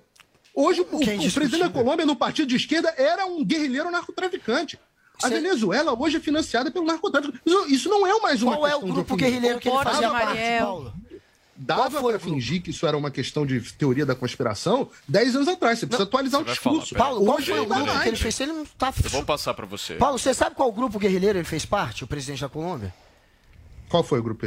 Fala Não mim. foi a FARC, foi o MR-16, M16. E qual é a diferença? Ele entrou com Não- não- 17 não- não anos. tinha tráfico de drogas? Olha só, olha que maluquice, gente. Ele tá Tinha achando que o cara é da? Não FARC. tinha. Sequer o Não, presidente eu da que Colômbia tem ligação com a FARC. eu Ele era era de um outro grupo guerrilheiro. Ele entrou nesse grupo Far- guerrilheiro Qual é a diferença? 17 Qual é- anos de explica a diferença. Só um Não, eu- detalhe. Eu, realmente, na época da eu realmente ditadura. não sou versado sobre grupos narcotraficantes Tá, guerrilheiros tá na Colômbia. viajando, Eu queria que tem nada a ver com a Colômbia. a diferença entre os dois grupos terroristas. Muito bem, gente. Deixa eu Valeu. dar um recado aqui importantíssimo para quem nos acompanha na Jovem Pan News. Palpites esportivos com odds incríveis. Vocês querem isso? É só no vaidebob.com. Às vezes a gente seca o rival, outras vezes a gente usa a paixão, mas não podemos deixar as estatísticas de lado, gente.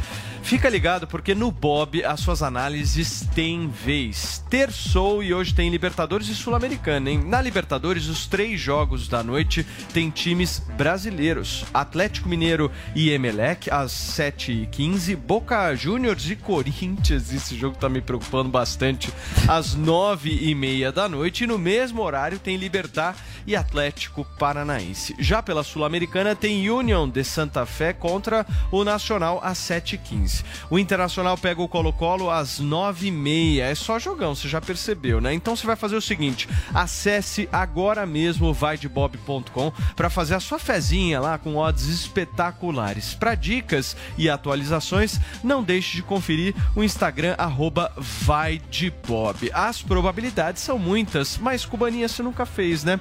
Na Não. dúvida, a gente vai do quê? Vai de Bob, amor! Ai, saudades do Adrilha. A sua voz é mais agradável. Maravilhoso. Vai de bob.com, melhor site de apostas do Brasil. Certo? Nossa, adorei a cubaninha no Jura? Hoje, hoje ela tá aqui, Tô tá. inspirada. Tá Hoje tô inspirada. Vamos pro nosso destaque internacional agora, gente. A polícia de Chicago, nos Estados Unidos, conseguiu prender o suspeito de atirar contra pessoas durante um desfile de 4 de julho em Highland Park, subúrbio da cidade, nesta segunda-feira. De acordo com a mídia local, a prisão foi feita sem incidentes depois do homem de 22 anos ser visto dirigindo em uma rodovia. Ao menos seis pessoas morreram e outras 24 ficaram feridas no ataque.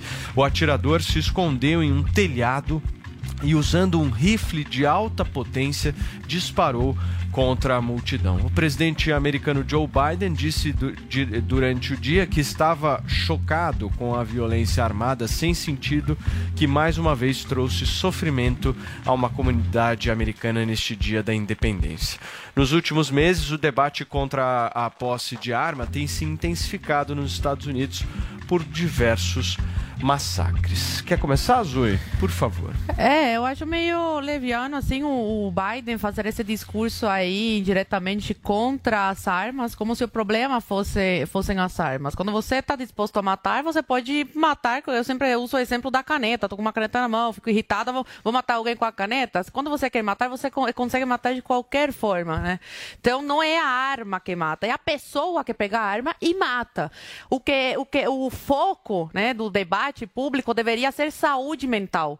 Porque a, mai a maioria dessas pessoas que cometem esses, esses crimes são pessoas que têm algum problema, né? Que é doido, enfim, e precisa de um acompanhamento, um tratamento médico, é, ter mais psicólogos nas escolas, né? Para fazer esse acompanhamento e, e, dar atenção à saúde mental da, das pessoas. Um jovem, quantos anos deve ter esse menino? 25 no máximo? Uns 25 anos para ele. Então, né, é meio, meio ruim para o Biden, que a imagem dele já está bem desgastada nos Estados Unidos, pegar esse discurso aí de, de anti de anti-armamento, ao invés de conversar mais sobre saúde mental. Gente, a cara desse menino me assusta, assim, sendo bem sincera aqui. Algum probleminha essa, essa, essa pessoa tinha. Agora, as autoridades, as lojas venderem assim armas, né, para quem quiser comprar, é um pouco meio que demais. Acredito que tem que ter um, uma regulamentação sentido de você para adquirir uma arma de fogo tem que fa fa fazer o teste psicológico, passar pelo psicólogo, pelo, psiquiatra, ver como está a sua saúde mental e não simplesmente ir lá e comprar, comprar, dar o dinheiro e comprar a arma. O Figueiredo vai saber explicar melhor isso, como é que funciona em cada estado, se, se cada estado aí tem a sua legislação, ou se, se é liberada as armas assim para qualquer pessoa comprar. Deixa antes eu passar a palavra para o Paulinho Figueiredo, colocar o tweet aqui do Joe Biden para a gente poder repercutir um pouco. Joe Biden diz o seguinte: Jill e eu estamos chocados com a violência armada sem sentido que mais uma vez trouxe sofrimento hum. a uma comunidade americana neste dia da independência. Como sempre, estamos gratos pelos socorristas e pela aplicação da lei no local. Não vou desistir de lutar contra a epidemia de hum. violência armada. Paulo Figueiredo, a palavra é sua. Se a violência for desarmada, tá tudo bem. Essa é sempre a minha pergunta. Se violência armada é um problema, violência desarmada é tudo certo.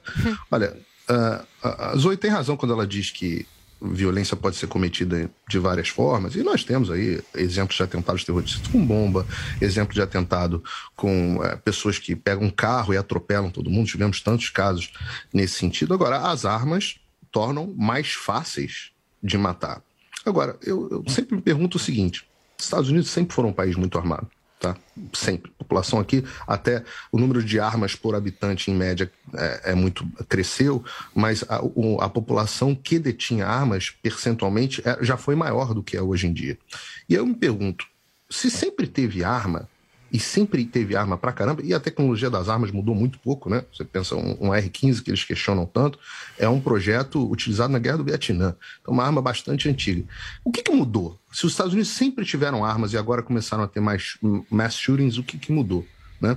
Uh, Zoe estava falando de, de, legislação de arma mais ou menos flexível. Illinois, onde aconteceu esta desgraça, tem uma das legislações mais restritas para o uso de armas de todos os Estados Unidos uma das legislações mais restritas, é um dos lugares mais difíceis de você comprar e de portar armas. Então, a lógica diz que se você tem algo, né, como, como no caso das armas, que antecedem o evento, este algo não pode ser causa. Não pode ser causa, por, por definição. Então, o que, o que, há em comum? Quando a gente tenta investigar e falar assim, o que, que há em comum o que, qual é o denominador comum entre todos esses atiradores? Isso é claro, você tem dois grandes grupos, né? Você tem os, os, os o, o, o, terrorismo tradicional islâmico, principalmente islâmico, que acontece, como tivemos é, em Orlando, aqui nos Estados Unidos, tivemos na Noruega, agora há pouco tempo atrás, na França, estão tendo julgamentos a respeito desse caso. Você tem pelo mundo inteiro esse terrorista, o terrorismo islâmico, que a gente sabe é um problema antigo. Agora, nestes casos, quando você pega esse jovem, eu sou sempre contra mostrar a cara do sujeito, sou contra dar o nome do sujeito, acho que a imprensa não deveria noticiar, vocês nunca Por vão me ver ver falando. Paulinho? Porque você dá notoriedade pro cara. É o que o cara quer. Esses caras querem ser notórios. E são pessoas com problemas psiquiátricos. Agora, o que aconteceu na sociedade americana? A gente tem que olhar. É uma sociedade que está adoentada. A sociedade está doente. A família se desestruturou. Uma sociedade que sempre foi, é, sempre deu valor à família, Deus. A família americana está cada vez mais desestruturada, filhos nascendo. Você olha, pega todos, todos os caras de mass shooting. Ninguém vem de um lar intacto com um pai e uma mãe casados e, e amorosos. Ninguém. Ué, diz um, Guga. Você tá rindo aí. Você conhece a história quem, de todos que um. fizeram Me dá o nome de um. Sabe quantos, são, um. sabe quantos machutas Me dá o nome de um. Três. Eu Nome de duvido que você saiba o nome de todos. Hoje vão acontecer mais Não, dois eu estou te pedindo de Unidos. um, não estou te pedindo de todos. Não, não, pedindo- não. Diz um caso. Eu, eu ah, o duvido que você conheça a vida de aonde. E isso é uma um forma de deturpar a história, porque o problema é a arma. Posso falar um pouco Como que o agora? problema é a arma? O Você problema tem é a arma arma. Unidos Ele quer fingir que o problema é a família 1776. desestruturada. O problema é, é talvez Você um tem arma globalismo, nos um Estados Unidos marxismo desde cultural que quer atacar a família. 1776. É essa você começa a ter atentado, você começa a ter mass shooting na década de Olha o 80, nível de 90 e conspiração. 2000. Como é que você pode, o problema pode ser arma, querido? Olha, eu vou te falar, Tem o problema arma é o aqui desde seguinte, gente, 1776. os Estados Unidos o, o- hoje... O R-15, o projeto. Vietnã. Ele, ó, eles, eles falam em ataque em massa. Em ataque em massa acontecem três por dia nos Estados Unidos esse ano. Só esse ano de Não, 2022. isso- isso é uma definição- Só isso é uma definição. ano. Ataque em massa são mais Então de tem quatro ataque em feridos. massa no Brasil todo mais dia de por quatro feridos. Uma pessoa chegar atirando em um monte de gente. São quatro, por- são três a quatro nos Estados Unidos diários. Você quer dizer que isso é normal para um país é, Não são três a os quatro nos Estados Unidos por dia São diário. três- ó, Você tá então eu vou te dar os Você tá dados. louco. Este tá- ano tá foram us- 330 é, mortos em 314 ataques. A gente está em Você sabe por quê? julho. Porque é chamado de ataque, Faz a de conta. ataque em massa qualquer tiroteio onde mor, morram mais Onde de uma tem pessoa. quatro Isso feridos tá cima falando é fenômeno mass diferente. ataque, exatamente. Nem o relatório do FMI que você está citando. Só Lê, falar, é muito mais fácil, Paulo. É tá muito mais fácil você fazer um mass ataque, um ataque em massa, como acontece em três por dia nos Estados Unidos esse ano. Não acontece em um três fuzil por dia. AR-15, Fake news. Ou comprando ar, É ou falso. comprando munição dentro de um shopping ou dentro de um mercado, do que com uma caneta. Com uma caneta eu acho mais improvável você conseguir. Então é, óbvio verdade. que o problema dos Estados Unidos, além de uma sociedade, como o Paulo está falando, que tem problemas, uma sociedade adoentada, não porque o filho foi criado por uma família que ele considera disfuncional. Não faz é- diferença. Não Família é por isso. não faz Porque diferença. esse papo de família disfuncional é cascata. Tem vários países com famílias de vários tipos e isso não acontece. Peraí, peraí, peraí, peraí, O peraí, problema peraí, dos peraí. Estados Unidos não é família pa- disfuncional. Para, para, para. Não é família disfuncional. Parou. Até porque Você o Paulo tá não conhece família todas as famílias. não cria indivíduos menos, estatisticamente, o pro- famílias o disfuncionais Paulo, não esse papo menos funcionais. de querer Tá desviar para a família é inacreditável. O problema dos Estados Unidos, gente, é muito simples. É um país que faz apologia à arma. Que ele fala que se você tiver Ah. Sempre arma, fizeram. você tá E por que protegido. que não tinha ataque antes? Você tá mais protegido armado que, se Não, a que gente tá tinha protegido aqui no Brasil, refém de bandido. Aqui no Brasil que a gente que tá? Eu protegidíssimo. Olha os números dos. Estados Unidos, galera. Lá tem Ô, 25 Guga, vezes que- mais morte do que qualquer outro país Porque não desenvolvido. tinha ataque antes. Por Os que, os ataques começaram com a desestruturação da sociedade? Os ataques acontecem há décadas nos Estados Unidos. E é óbvio Desde que, quando? E é Qual o óbvio número de que ataques? um Me dá um- acaba inspirando o o outro. Desde a década de 90. Deixa eu tentar um fazer acaba aqui. inspirando Peraí, o outro. E peraí. sobre os ataques... Paulo e Guga, peraí, só um minutinho, meus amores. Só um minuto. Não dá Deixa pra eu o falar uma coisa aqui pra vocês. Peraí. Deixa eu, deixa eu tentar colocar a bola no chão aqui para que a gente possa tentar fazer um raciocínio aqui. O meu ponto é o seguinte: eu acho, tá? Armas não matam ninguém. O que matam as pessoas são pessoas armadas. Concordam comigo? Sim, Ponto. foi o que eu falei. eu que Então não não, adianta, não adianta você jogar a culpa única e exclusiva na arma. Dizer, a ó, gente tira- a arma não, tá. vamos- arma, Não, é melhor arma aqui no a. Brasil, Não, refém de calma. bandido, Quem vagabundo. arma não vai lá Vou e atira refém aqui sozinho. dos Tem uma bandidos. Mas se pessoa. você tem uma sociedade Eu armada, é mais sei, fácil. Eu sei, mas existe uma pessoa por trás dessa arma que está lá Traficante pegando a arma armado. e atirando de alguma Então vamos forma. dar O que eu acho que a gente tem que discutir é exatamente como é que a gente Como vai é resolver faz? a pessoa. Não a arma, Olha, não vamos faz dar exemplos. sentido A Austrália. Não, eu posso falar que qualquer coisa mata. É só- Não é que a- simples, não é a pessoa que tem probleminha de mental e Mas, faz gente, negócio é muito desse. simples. Os países seguem dois tipos de política. Uma a favor de liberar a arma, acontece o que acontece nos Estados Unidos, é o país desenvolvido com maior índice disparado de assassinato, 25 vezes mais mortes por 100 mil habitantes do que qualquer país desenvolvido. Segundo, é a França, que tem 2,5 habitantes mortos para 100 mil. Estados Unidos tem 25 vezes mais que a França. Então, é óbvio que o resultado a gente vê na política. A Austrália quis fazer uma política de liberar arma. Aí, em 1996, entrou um cara, 28 anos, com um fuzil, matou 35, feriu 18. Aí eles falaram, não pode mais ter arma automática. Cortaram a arma automática. Pode Quatro arma anos automática depois, na Austrália, um cara entra com seis pistolas e mata um monte de gente numa universidade. A Austrália bane a arma.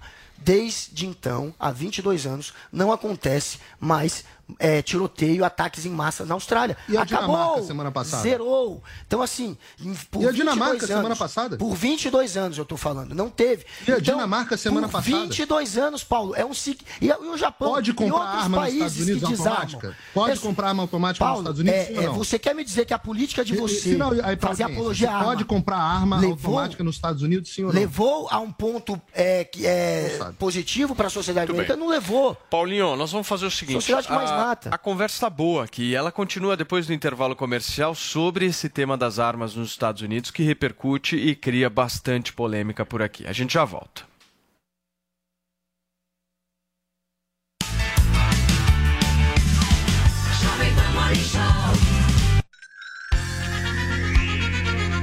A Jovem Pan apresenta Conselho do Tio Rico.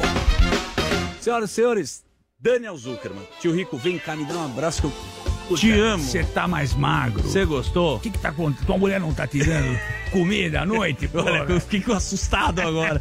Quem tem um filho recém-nascido sabe que a mulher fez um intercâmbio Pois e é. talvez ela volte em algum momento. Vou te falar, tenho saudades enormes de sair de uma balada, Que mas delícia, essa é. vem aí essa fase maravilhosa e eu só chego 6 horas da tarde pra dar banho. Eu só sirvo pra isso. Enche a banheira, amor. Eu acho que vai ter pétalas, vai ter espuma não, é pra colocar pra Nina. Porra, a pergunta que eu ia fazer, eu não sabia que você ia puxar o meu lado familiar. Mas é o seguinte, muita gente acredita, e eu também, e você no matrimônio. Porém, você é um cara que protege as pessoas uma forma não só emocional, mas racional. Claro. Você acredita no quê? Eu não quero te abordar sua intimidade nem a minha, mas qual que é a melhor forma de matrimônio pra você? O regime. Vamos dividir? Vamos. Na minha época, vamos Tá dividir em duas partes. Na minha época era universal e não tinha, não tinha choro nem vela. Minha mulher tem tudo que eu tenho e a gente precisa administrar bem isso. E é nós. Pois é, hoje em dia com Tinder, com Happn, com essas coisas, o negócio tá molhando, tá né? mais rápido e fluido. Então, já que não tem muita certeza, faz a separação total. e depois E os gente- dois se protegem. E depois né? a gente vê o que dá. E aí eu te perguntei uma vez, e agora eu vou te expor. Eu falei, tio, qual que é o segredo? Quanto tempo você tá com a Betina? Puta, mais do que você tem quanto de idade? 38? 38. Na tua idade eu já tava conhecendo ela muito mais profundamente. Então deve ter uns 50. Eu falei, qual o segredo? 50 anos de casado. Aí você me apontou pra orelha, eu não entendi nada. Você falou, ligo e desligo o meu aparelho auditivo. Auditivo. Você Mas você quer, você quer realmente uma dica? Diga, Papai falava o seguinte: água parada fede. Então tem que estar sempre em movimento. Viaja, traz, dá cartão que é bom pra lá gastar, a mulher adora. E vamos que vamos, a vida é assim. Não pode ficar parado. Água parada não pode ser. Tem que ir no barco e sempre pra frente. E acelera. Ei, tio, esse é o conselho do tio Rico aqui na Jovem Pan. Beijo grande. Valeu. Conselho do Tio Rico. Jovem Pan, Morning Show.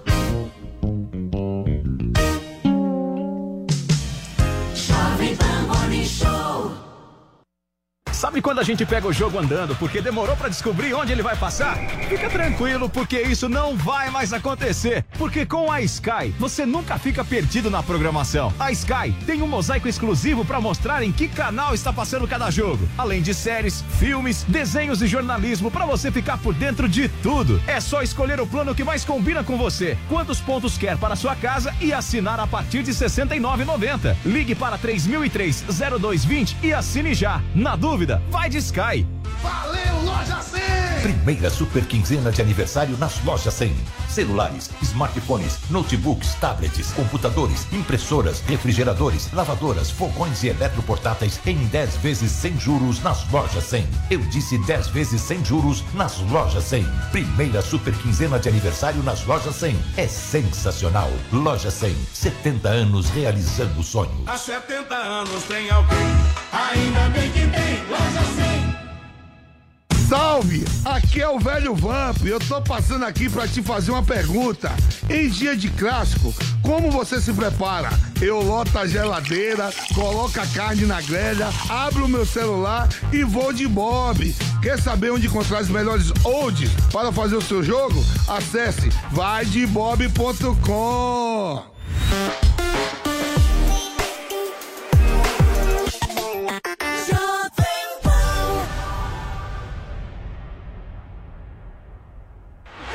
Brasil, o número de homens e de mulheres é muito parecido.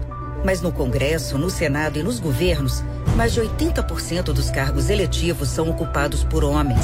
Essa diferença entre o Brasil político e o Brasil real só vai mudar quando as mulheres participarem com representatividade da vida pública. Mais mulheres na política. A gente pode, o Brasil precisa. Justiça Eleitoral. 90 anos pela democracia. Informação, esporte e entretenimento. 24 horas por dia. Assista a Jovem Pan News na sua TV por assinatura pelo canal 576 na NET, Claro TV, Sky e DirecTV Go. Pelo canal 581 na Vivo TV ou pela Oi Play. E acompanhe também nas parabólicas. Fique bem informado na Jovem Pan News.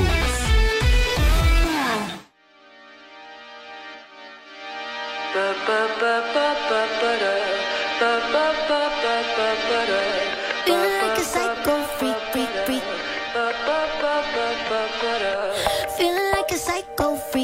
sometimes. Trying to get connected, no Wi Fi. Tell me that you love me, are you lying? Maybe I'm an alien, Earth is hard. Sometimes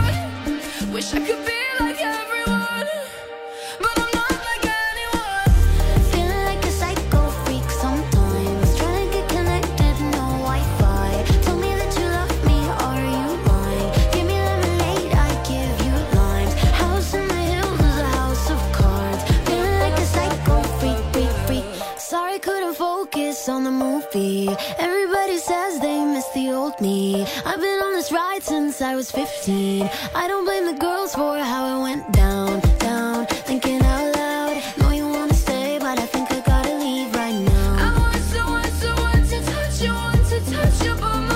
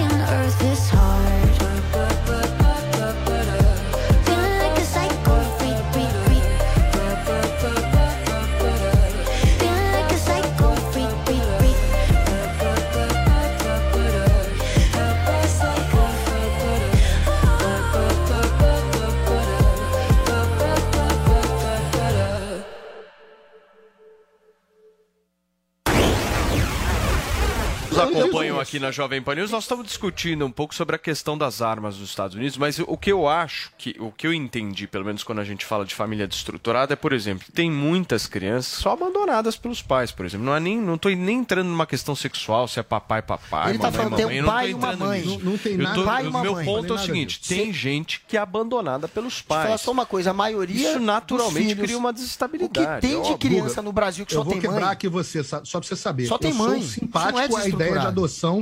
Eu sou simpático à ideia de adoção Não, mas de você tá com um papinho muito reacinho. gay, Pra te quebrar. Muito reacinho. Tem nada Olha, a ver com isso. o Família papinho é reacinho. Não tem nada a ver Chega. com isso. Embora... Não deixa eu embora- o que o Figueiredo Não, fala. não, chega. Senão vocês ficarem falando juntos aí, meu. Um, eu vou dar um tweet pra cada um de vocês. Vamos vez, lá, Paulinho, você pra terminar o pau. Só pra terminar. Seguinte, primeiro, esse papo de família estruturada, como se ter um pai e uma mãe fosse uma condição pra isso, é balela. Tem muita família que é só mãe e que a mãe é guerreira e o filho é guerreiro e é uma família super bem estruturada. Do jeito que ele tá falando, parece que é aquela família convencional. Ele citou uma família com um pai e com uma mãe. Ele literalmente citou assim.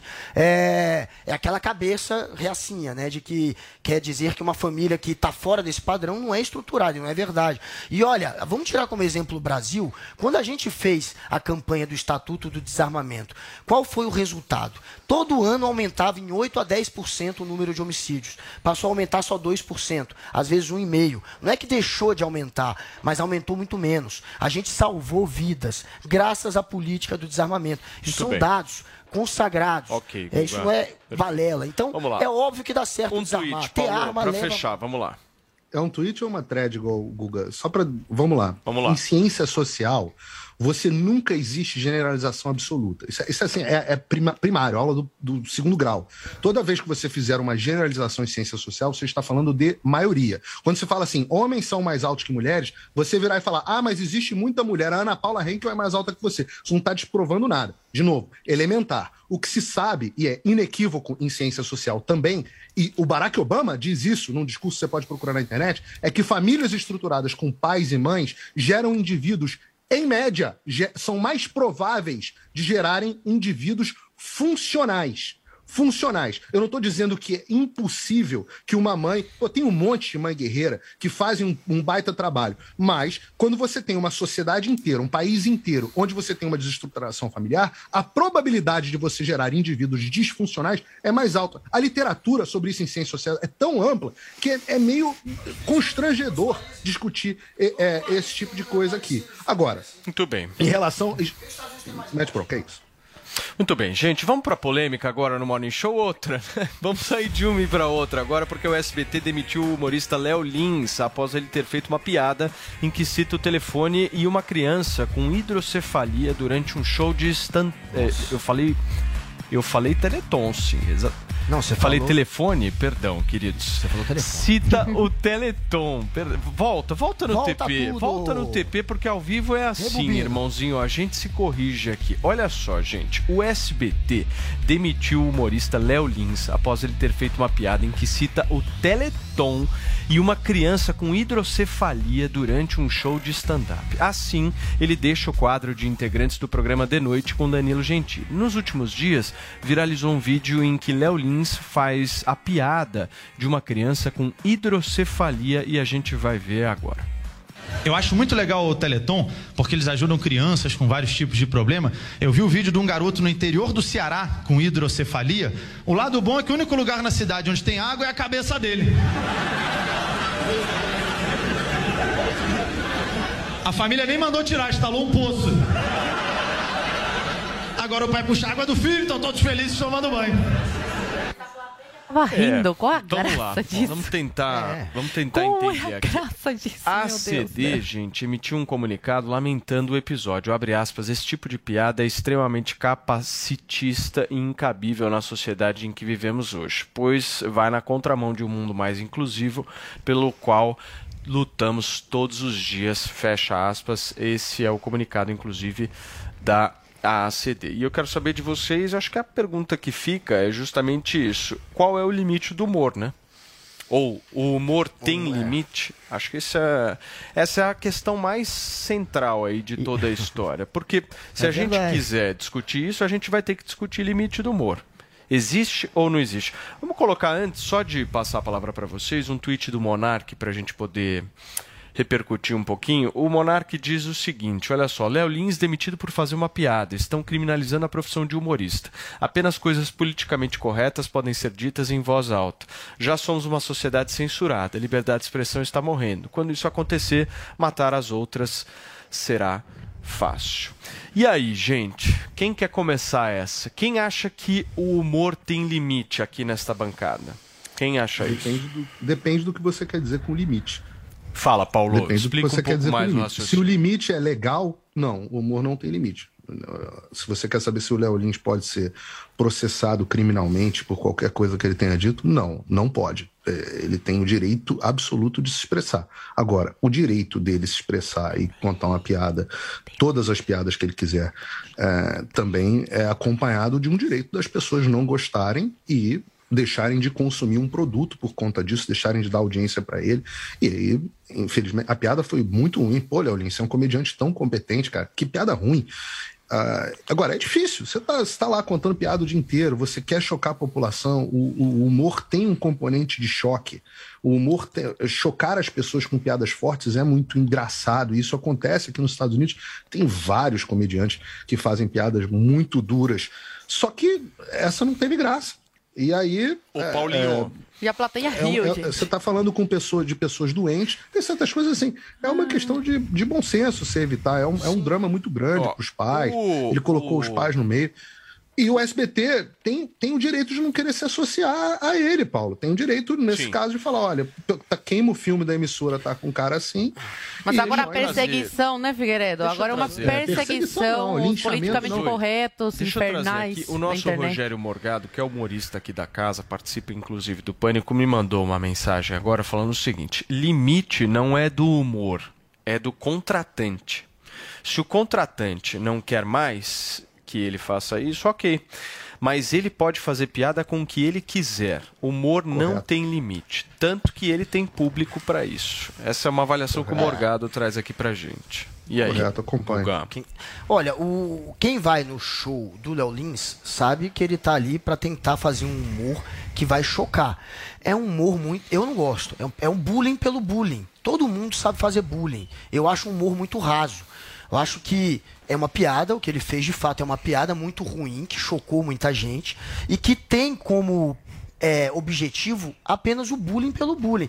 É uma piada que só insulta. Porque uma coisa é você fazer uma piada politicamente incorreta, mas que tem uma mensagem que vá fazer você refletir, ou que seja uma mensagem politicamente correta. A crítica foi a falta de água no Nordeste, foi isso que ele tentou O fazer. exemplo que eu quero é, dar, assim, por exemplo, quem Ceará. faz muita piada politicamente incorreta, pesadíssima, mas com uma mensagem politicamente correta, que faz você pensar, que faz você refletir. O South Park, por exemplo. South Park é Uhum. um desenho genial. Os caras fariam uma piada pesada, talvez, desse nível, só que o objetivo dela seria você questionar quem é capacitista, quem ataca as pessoas por fazer esse tipo de piada. Seria talvez o inverso do que fez o Léo Lins, provavelmente. O Léo Lins ele fez uma, um, bullying pelo bullying, aquela piada muito rasa, muito fácil de ser feita. E aí o SBT vai lá, o que eu achei covardia é o SBT chegar agora e demitir o cara, sendo que ele já tem esse perfil. E o SBT sabia disso. Ele passou anos fazendo piadas que chocam e que tem pessoas que se sentem Não, ofendidas. Mas parece que tem gente dentro do Não, essa SBT é- que tem parente Paulo, Paulo, com essa. Sabe qual é a questão? Com Sinceramente, ele citou Diferente, o não é um Teleton. choque, É, esse é Vamos ser honestos, ele citou o Teleton. Teleton é parceiro é do ponto. Silvio Santos, é parceiro do SBT. Se ele não cita Teleton, É se ele isso. faz a piada sem falar Teleton, ele não perde o emprego. Exatamente. Então, pra mim, aí já começa a desviar. A intenção do SBT não é que ele quer se desassociar de quem faz piada politicamente incorreta. É que ele quer deveria, né? dar uma punição a alguém que acabou fazendo uma piada que, le- que, que, É alguém que- narrou, que indicou, Isso. que citou que criticou um parceiro. um produto da um casa, parceiro. É isso. Zoe. Ah, mas ele foi afrontoso nessa questão, né? Trabalha lá e ainda critica o programa da, da própria emissora. Aí é um pouco demais, é querer Queria, lacrar. A- a- tem, tem, a- o SBT tem o direito de não aceitar ele né? Na- no SBT? Tem o direito. Agora, o que eu acho, assim, extremamente irritante é a militância da internet, que não, não eles não, não ficaram felizes, contentes com a demissão do, do comediante. Eles aí estão perseguindo, estão querendo cancelar, estão querendo jogar o nome do, do cara no, na lata do lixo para ele não conseguir outro eh, emprego depois, para acabar mesmo com a reputação dele. É isso que eu acho um saco, porque cheio, a internet é cheia de falsos moralistas que tem opinião para tudo, que tem julgamento para tudo, mas não olham o próprio umbigo, não olham o próprio umbigo. E foi chata a brincadeira dele, a piada que assim, comediante para me fazer rir tem que lutar, porque 90% dos comediantes eu acho um, um porre. Acho chato, chato. Acho que não tem graça alguma. Acho que tem mais graça ficar olhando pra cara deles e falar, gente, será que eles acham mesmo que tem graça o que eles estão falando? Enfim, mas eles estão todo o seu direito de exercer a sua liberdade aí. E se a casa se, senti, se sentiu desconfortável e parece que tem alguém lá, algum dos chefes que tem um parente que tem a hidrocefalia e se, se sentiu ofendido, parece que tem também essa questão. Tem todo o seu direito de não querer mais o comediante na, na- em casa. Agora, a perseguição é o que eu acho desnecessário. Eu acho muito, muito é da perigoso, piada. muito perigoso A por uma. é Ele foi, ele foi desnecessário, ele foi, mas acabar com a vida do cara por um erro, Sim. cara, é demais. O Ursão só tava rindo quando você falou de criticar a empresa. o Ursão só Eu tenho um bom histórico. Figueiredo, Figueiredo. Gente, nós estamos, nós estamos sem tempo aqui. Eu queria muito que a Cubaninha pudesse falar como é que foi a repercussão Olha, da nossa hashtag. No Temos Twitter, três tweets aí. Vamos colocar, vamos exibir na tela ou eu pego aqui? Tá na Olha só. Pode piada com, piada é piada, pode ser de qualquer coisa, religião, política, raça, forma física, etc. O problema é que hoje o politicamente correto está acabando com o humor, tanto da esquerda quanto da direita. Marcelo Vasconcelos. É isso aí, Marcelo Vasconcelos. Tem outro, Próximo Vini? tweet. Douglas Neri, há limites para tudo, inclusive para o humor. Deve ser, antes de tudo, ter respeito e empatia para com o próximo. Hashtag pode piada com. E temos mais um. O solitário. Hashtag pode piada com qualquer um que não tenha nenhuma deficiência física ou mental. Bem democráticos os nossos tweets, né? Muito bem, gente. Nós vamos ficando por aqui, certo? Nós temos aqui. É Aliás, um difícil pedido representar a Paulinha, hein? Muito. Mas não, tá mas indo mandou bem. Mandou tá bem. indo super bem. Olha só, deixa eu pedir para todos que nos acompanham aqui no YouTube para deixar aquele like no nosso canal, se inscrever no canal do Morning Show. A gente tá rumo aí aos 2 milhões de inscritos, contando Aê, muito muita com gente. a sua curtida, o seu like, o seu engajamento, enfim, vocês, vocês sempre parceiros nos ajudam tanto. Gente, até amanhã, hein? Beijo. Tchau. Volta, Paulinho! Agora 11h31, bom dia. Tem Queen